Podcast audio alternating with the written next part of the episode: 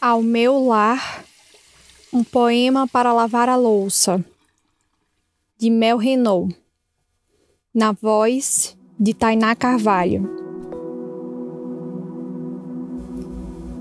Água e sabão, as louças contando suas histórias ali, na pia, os copos, cada um em cor sortida os pratos, as facas, os garfos fincados, nas reclamações dos filhos, as panelas sem tampas e as sobras das comidas por raspar no lixo.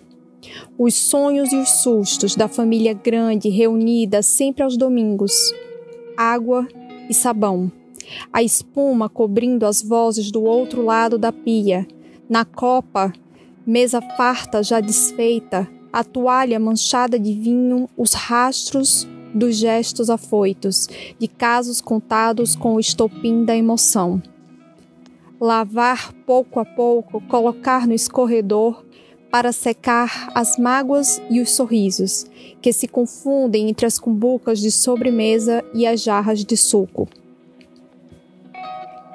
Água e sabão a água fria do dia seguinte, o sabão desengordurante limpando também as feridas, a bucha desmanchando os lastros e os laços, e uma memória cristalina espatifada na taça que era relíquia das irmãs mais antigas.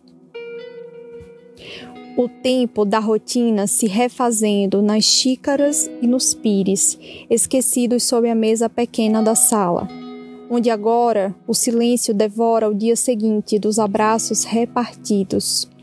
Lavar também a alma do dever cumprido de amar sem medidas o pai, o avô, a tia, lavar as louças e os nós dos dedos, onde dormem os sims e os nãos de uma longa vida, recompor a mesa e o sonho, para no outro dia começar de novo. Água e sabão numa liturgia do sempre, num itinerário do nunca.